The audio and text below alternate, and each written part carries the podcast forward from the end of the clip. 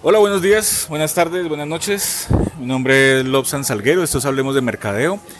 Hoy en un episodio muy, muy, muy, muy especial. eh, porque hoy es primero de septiembre, pero pues no lo hace especial que sea primero de septiembre, sino que eh, ayer, 31 de agosto, estuvimos en un taller de la Corinta, hicimos un taller de la Corinta sobre podcast con Félix Riaño, que lo conocen o lo recuerdan como arroba locutorco, que yo creo que he hablado de él por acá, si es el episodio 59, creo que por ahí unas 55 veces lo he mencionado, eh, sospecho, pero es básicamente para que los motores de búsqueda me arranquen bien, no es, no es para más, básicamente es para que me arranquen bien los motores de búsqueda. Entonces, eh, la idea, la idea con, con este episodio de hoy es como hablar un poco de lo que pasó ayer y, y de, de, pues, de todo, como de todo un poquito. Estamos hoy en, en Unicentro Cali, esperando a Temperita. ¿Cómo se llama Temperita? ¿Catalina qué? Catalina. Catalina, Catalina Temperita. Catalina Temperita. Estamos Sí, esperando a Catalina Temperita. Es la hija del señor Don Tempero. en la tempera chiquita. Y nada, vamos a tomarnos un café ahora, pero entonces eso. Contame un poquito, contanos un poquito, Félix, eh, ¿cómo, cómo, ¿cómo sentiste a la gente ayer con el tema de podcast? ¿Realmente andamos tan perdidos como parece? Yo creo que hay una tendencia muy bonita a, querer averiguar y aprender. Y eso está muy bien, porque venimos de una época en la que la gente decía, ah, sí, yo sé qué es eso. Y en realidad no tenía ni idea. Empezando por mí mismo, ¿no? Como que cuando a uno le dicen, nos pasa con tanta frecuencia, todavía a mí me dicen marketing inbound. Y yo digo, ah, sí, yo sé que es marketing inbound. Sí, sí, yo sé que es. Y en realidad no manejo el tema, no conozco los pormenores, no tengo, realmente no tengo una idea concreta y puedo entrar a patinar fácilmente. Si me dicen, ah, vamos a hacer marketing inbound. Y entonces creo que es un gran, un gran avance que la gente diga, ah, sí, quiero, quiero saber, quiero enterarme, quiero aprender, en lugar de hacerme a un lado del camino, que es lo que, lo que puede ocurrir. El peligro es que nos demos un paso al costado y dejemos que los demás pasen y los demás hagan y los demás entiendan y los demás eh, cometan los errores y cometan los aciertos. Es como sentarse a un lado del camino, como decía don Fito Páez. A fumarse un porro mientras todo pasa. No, ese Sí, era... el- el- los humos. eh, ese era... No, el, el- ese era Calamaro, el que se sentaba en el parque. Uy, sí está como temprano para hablar de dos temas. Estaba pensando que, que eh, esa relación tuya del podcast con el inbound es como la relación del tendero con el CRM.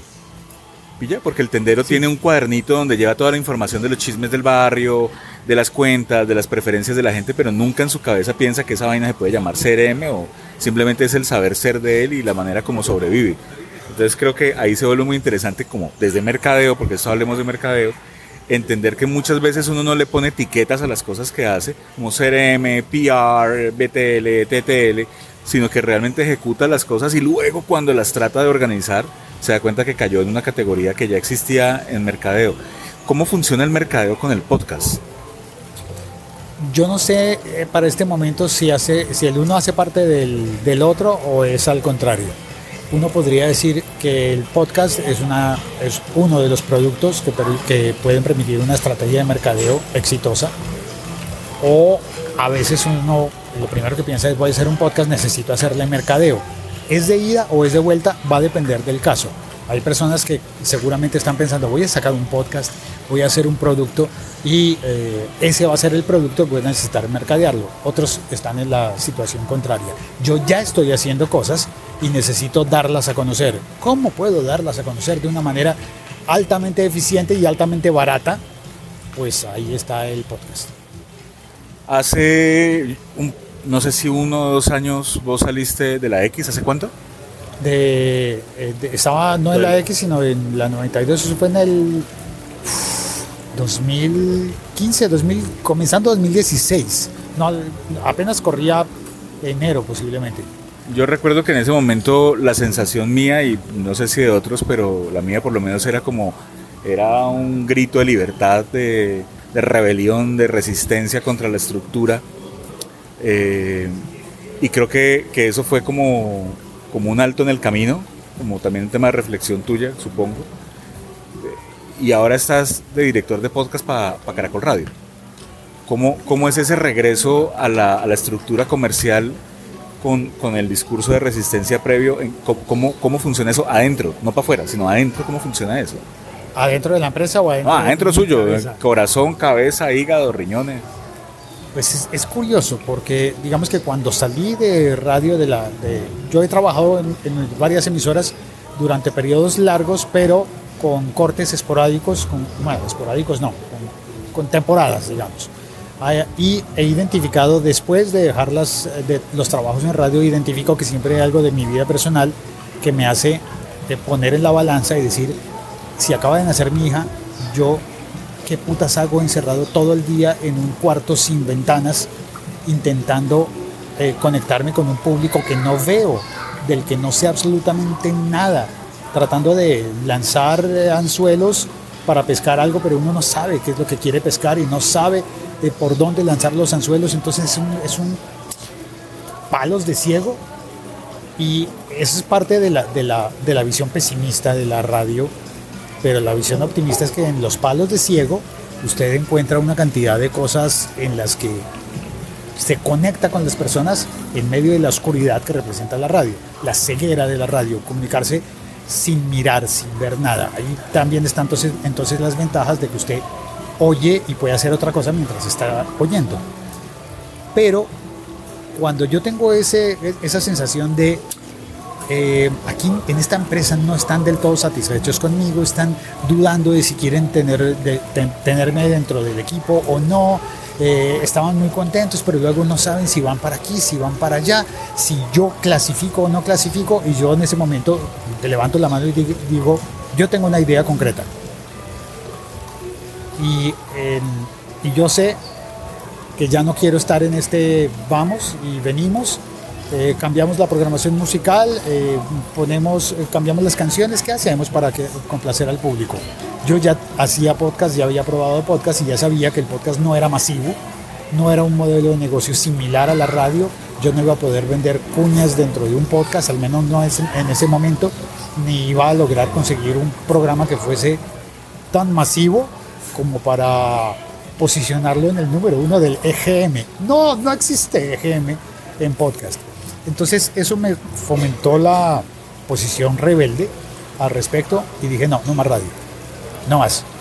La vida da vueltas y lo que, lo que se presenta ahora es que vuelvo a una compañía de radio y lo lindo para mí es que no vuelvo a hacer radio, vuelvo a compartir lo que he aprendido estando fuera de la radio y teniendo una mirada exterior, identificando los nuevos usos y la nueva forma de consumir contenidos que me hizo eh, parecer en determinado momento tal vez un rebelde sin causa. Es como si en el trayecto encontrara la causa y volviera a decir, ah, ya sé por qué es que, ya sé qué es lo que me, lo que me dejaba insatisfecho de la experiencia. Como, como encontrar un poco el propósito de, desde lo profesional, pero venía, hay una cosa allí que, que creo que, que, que, hay que escarbar un poco y es, ¿vos cuántos años tenés? ¿50 o con cuenta? Está bien, mal chiste, lo sé. 52. Ok. Una cosa es uno montarse en un plan rebelde y decir, para la mierda todo, porque yo no me siento satisfecho con el establecimiento y proletarios al poder y levantar la mano a los 25, donde uno básicamente se preocupa por la cerveza y comer al menos una vez al día y no más. Y otra cosa es uno tomar una posición de esas ya con una niña y con otra que acababa de llegar, la segunda niña, eh, a los 46. 8, a los 48. O sea, vos diste un salto al vacío un poco, porque igual ya estabas con el tema de podcast, pero sabías que tampoco era un tema rentable en el corto plazo. O sea, la vida real pasa porque todos los días hay que comprar pan, leche, huevos, pañales en este caso, conseguir el, básico para poder vivir. Y a los 48 diste el salto. Esa vaina no da mucho miedo, es la primera. Y la segunda es, uno llega a la casa a decirle a su pareja, su compañera de caminar, eh, ve, eh, a partir de hoy, pues, nada, renuncié porque me voy a dedicar a hacer podcast. ¿Qué pasa ahí en esos dos momentos? Para adentro y para afuera. Yo creo que parte de esto tiene que ver con, eh, con el esquema en el que estamos viviendo, la sociedad en la que estamos viviendo. Tal vez si yo hubiera estado en la posición en la que siempre trabajó mi padre, en la que siempre trabajó mi abuelo, yo no habría tomado la misma decisión. Pero el mundo no es el mismo. No es el mismo en cuanto a lo que yo puedo obtener del trabajo y lo que el trabajo espera obtener de mí, del empleo, digamos, no trabajo sino el empleo. Entonces, si hay compañías que me contratan como prestador de servicios para no tener una afiliación conmigo completa y directa, que me tienen que pagar las, toda la seguridad social, por ejemplo, sino que yo tengo que pasar una cuenta de cobro. Se establece una distancia y está escrito en el contrato que no existe relación laboral entre la compañía y el trabajador. Está escrito. Está escrito en beneficio de la compañía y en beneficio del trabajador que es parte de lo que normalmente nos metemos en un túnel de angustia y no estamos viendo, que es que no tenemos la obligación. Y al no tener la obligación, la vida me ha impuesto un modelo de trabajo en el que uno siempre tiene dos bejucos, pensando en, eh, en la analogía de Tarzán en la selva, que se agarra de una, ok, para, para quien no, no sepa qué carajos es un bejuco, digamos lianas. Lianas hollywoodenses. Entonces, agarras una, agarras la otra yo lo asimilo con, eh, paso la analogía a los pies. Para poder caminar necesitas dar dos pasos, uno con la pierna derecha, otro con la pierna izquierda. Si estás parado solamente en la pierna derecha durante 15 años, 25 años, no has avanzado. Necesitas dar un paso. ¿Para dónde vas a dar ese paso? Necesitas cambiar a la otra pierna agarrarte de otro bejuco, otra liana y hacer algo para avanzar. Si uno no da los pasos, entonces se queda en el mismo sitio. Y al, en, la actualidad, cuando las compañías nos ofrecen contratos de prestación de servicios en, donde no existe esa, esa vinculación laboral, eh, entonces tampoco estás obligado a ofrecerle tu fidelidad a una compañía, si tu lealtad pero no tu fidelidad en el sentido de que puedes trabajar para otras cosas, puedes trabajar para ti, en el fondo estás trabajando siempre para ti. Y no, no hay razón por la cual, bueno, digamos que en publicidad uno tiene, uno tiene un honor, eh, antiguamente había código de ética y, hay un honor, ¿no? alguien te dice, vamos a hacer una campaña para, para Budweiser eh, tú has trabajado antes para Heineken y uno dice, ah, sí, sí, he hecho una campaña para Heineken, entonces, ah, no podemos trabajar para Budweiser porque no tiene lógica, no tiene sentido, no tiene coherencia. Entonces, como mínimo, uno dice, ah, pues eh, no, no voy a trabajar para Heineken y para Budweiser al mismo tiempo, pero en este momento de mi vida estoy trabajando para El Tiempo y Spotify y para Caracol Radio. Es una posición rara, curiosa, porque antes no se podía, antes no cabía en la mente de nadie. Y hoy no solamente es posible, sino que casi que es deseable. En algún momento, la verdad, yo en el fondo sí desearía tener una vida un poquito más tranquila, trabajar en un solo sitio y correr menos en el día a día. Eso sería, sería muy bonito. Pero a la vez, pues estamos viviendo lo que nos toca, ¿no? Lo que la vida moderna, ni siquiera moderna, posmoderna, ni siquiera posmoderna. Hoy. Hoy. Y cuando llegas a la casa y le decís a la madre de las niñas, tu compañera, le decís, mija, a mis 48 renuncié porque quiero seguir haciendo podcast porque me mamé de la empresa y me mamé de la estructura y no quiero seguir más y vamos para adelante. Eso, ¿qué pasa ahí? O sea, hay, hay, miedo, hay temor, hay incertidumbre, porque insisto, o sea, no es lo mismo hacerlo cuando no hay una carga alrededor de uno familiar y otra cosa es cuando ya tienes toda una vida disque de adulto.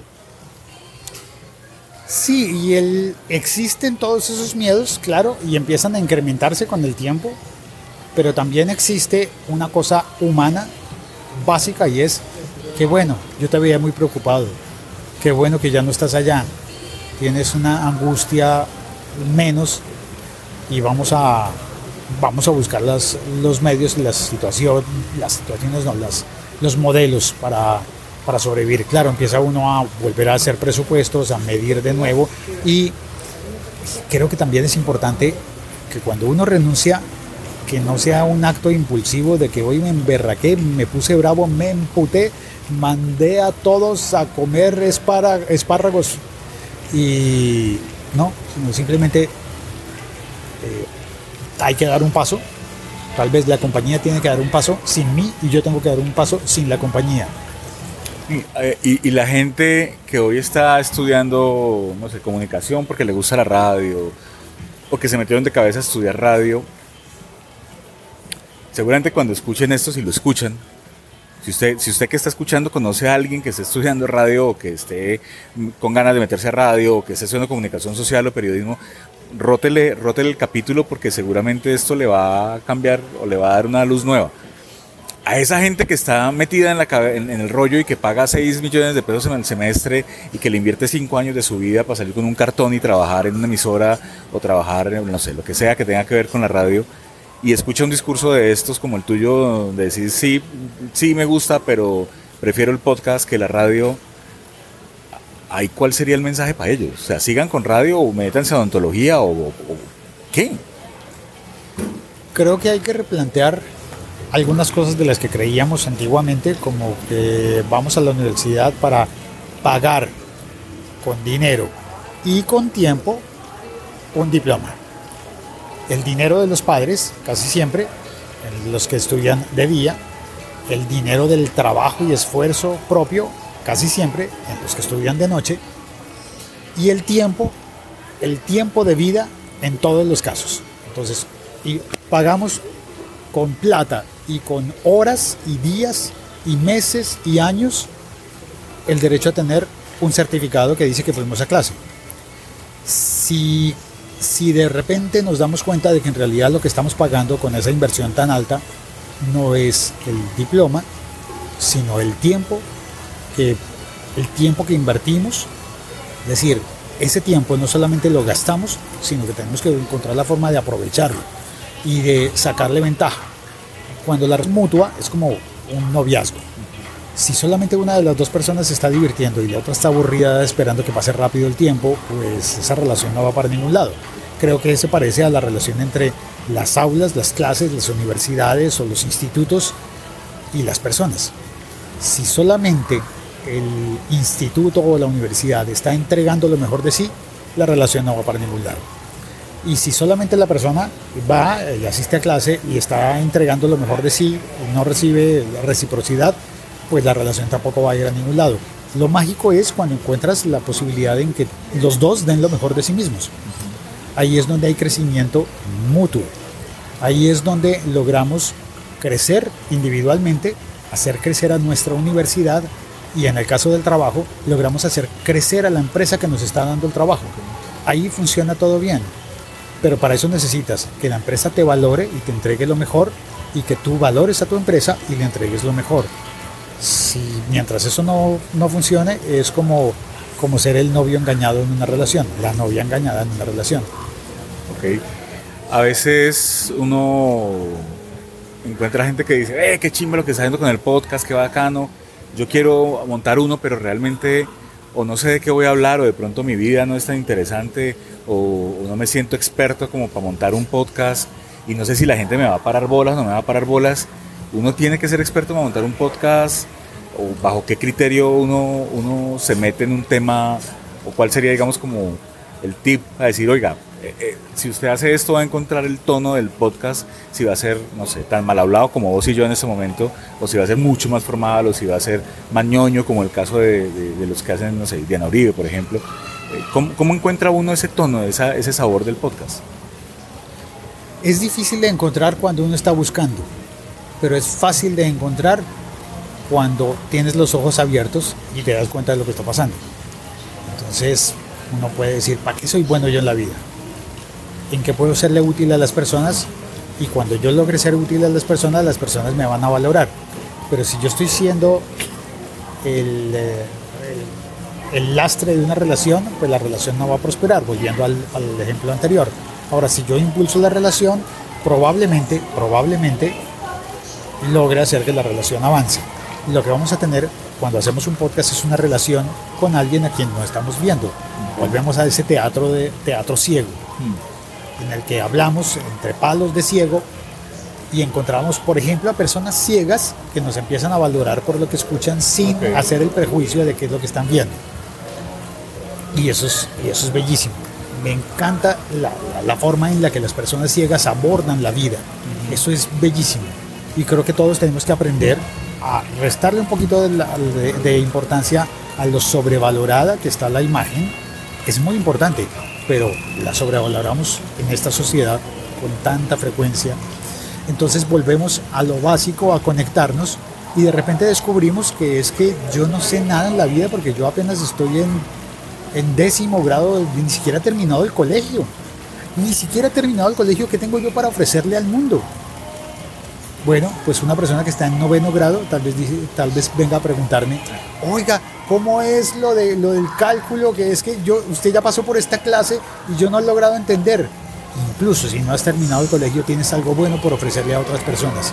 Puede ser útil con lo- para, la- para las personas y en ese momento te harás relevante para esas personas y vas a ganar autoridad, incluso si no has terminado el colegio. Entonces, a veces uno dice como, es que yo no tengo nada para ofrecer, me estoy, me estoy tratando mal, estoy negándome a reconocer lo que, lo que puedo entregar y si no sé qué es lo que puedo entregar, pues no entrego nada. Es, me ha pasado al entrar a una tienda, a un, comercio y decir, eh, buenos días, ¿hay mantequilla?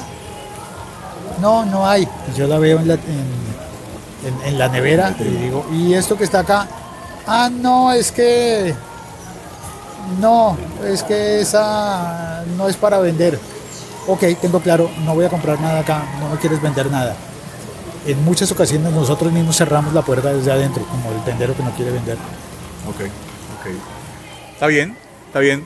Eh, pues mira, antes de, de- de que terminemos, de que terminemos este, especial para la Corinta, eh, Perdón, quiero hacer una acotación. Es posible que las personas que están oyendo esto ahora estén sintiendo ganas de entrar al baño a hacer pipí.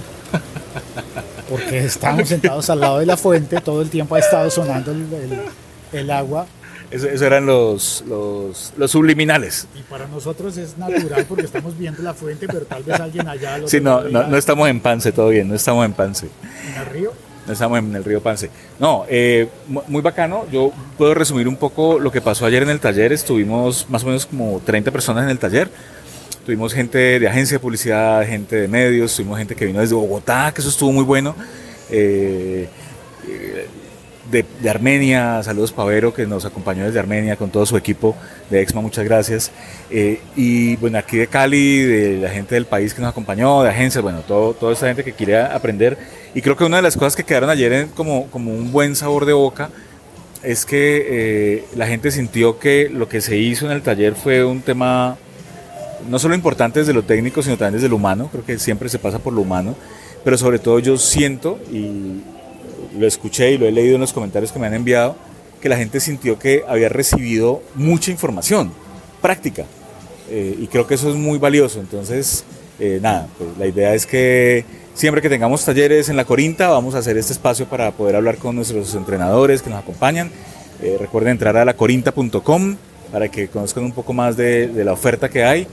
Ahorita estamos con problemas con la gente de la página porque después les cuento el rollo, que hay un rollo ahí entre dos empresas que es bien interesante para analizar desde el tema de marca corporativa. Yo digo, yo digo, yo digo, entre Wix y Claro. Imagínense la gente de Wix y Claro, imagínense que las joyas de Claro, no, me dijeron los de Wix, porque es unos chismes que me dijeron directamente, bloquearon las IP de Wix en todo el país. Y entonces me dijo la persona de- del área de soporte, me dijo, pues como yo no soy cliente de Claro, yo no puedo hablar con ellos, pero pues ya que usted está allá y es cliente de Claro, pues hable con ellos a ver cómo le solucionan. No tiene sentido. Me dejaron a mí el problema. Uno no puede hacer eso, uno no le puede trasladar los problemas a los clientes. Entonces, por ahora estamos con la página con problemas, pero pues entren a redes sociales, en Facebook van a encontrar la Corinta muy fácilmente y allí vamos a estar informando de los talleres que vienen. Eh, y bueno, vienen muchas sorpresas, vienen cosas muy, muy bacanas para lo que queda del año. Eh, Félix, muchas gracias. Qué bacano después de un año y medio, casi dos, de estar cuadrando agenda con vos, que estuviéramos por acá. Ha sido un, un parche, un espacio muy bacano. Muchas gracias. Bacano, gracias por traerme a Cali, lo he disfrutado mucho y tengo la fe en que vamos a tener más talleres y más ocasiones de vernos en Cali. Así será, así será. Esto fue Hablemos de Mercadeo. Este es el episodio, uy, creo que 60. Ole, yo siempre me enredo con los episodios. Siempre me olvidan qué episodio voy. Pero creo que, pues si me olvidan qué día estoy, pues calculé. Eh, mi nombre es Lobsan Salguero. Me encuentran en todas las redes sociales. Lobsan Salguero. Allí conversamos, tomamos cafecito virtual, chatcito. Si está en Cali, nos vemos para conversar de mercadeo de la vida y de lo que piense que puede haber un, un tema para que hablemos. Y nada, esto fue Hablemos de Mercadeo, episodio creo que el 60 con Félix Riaño, locutor co después del taller de todo sobre podcast que tuvimos ayer, 31 de agosto del 2019. Y nada, nos escuchamos. Chao.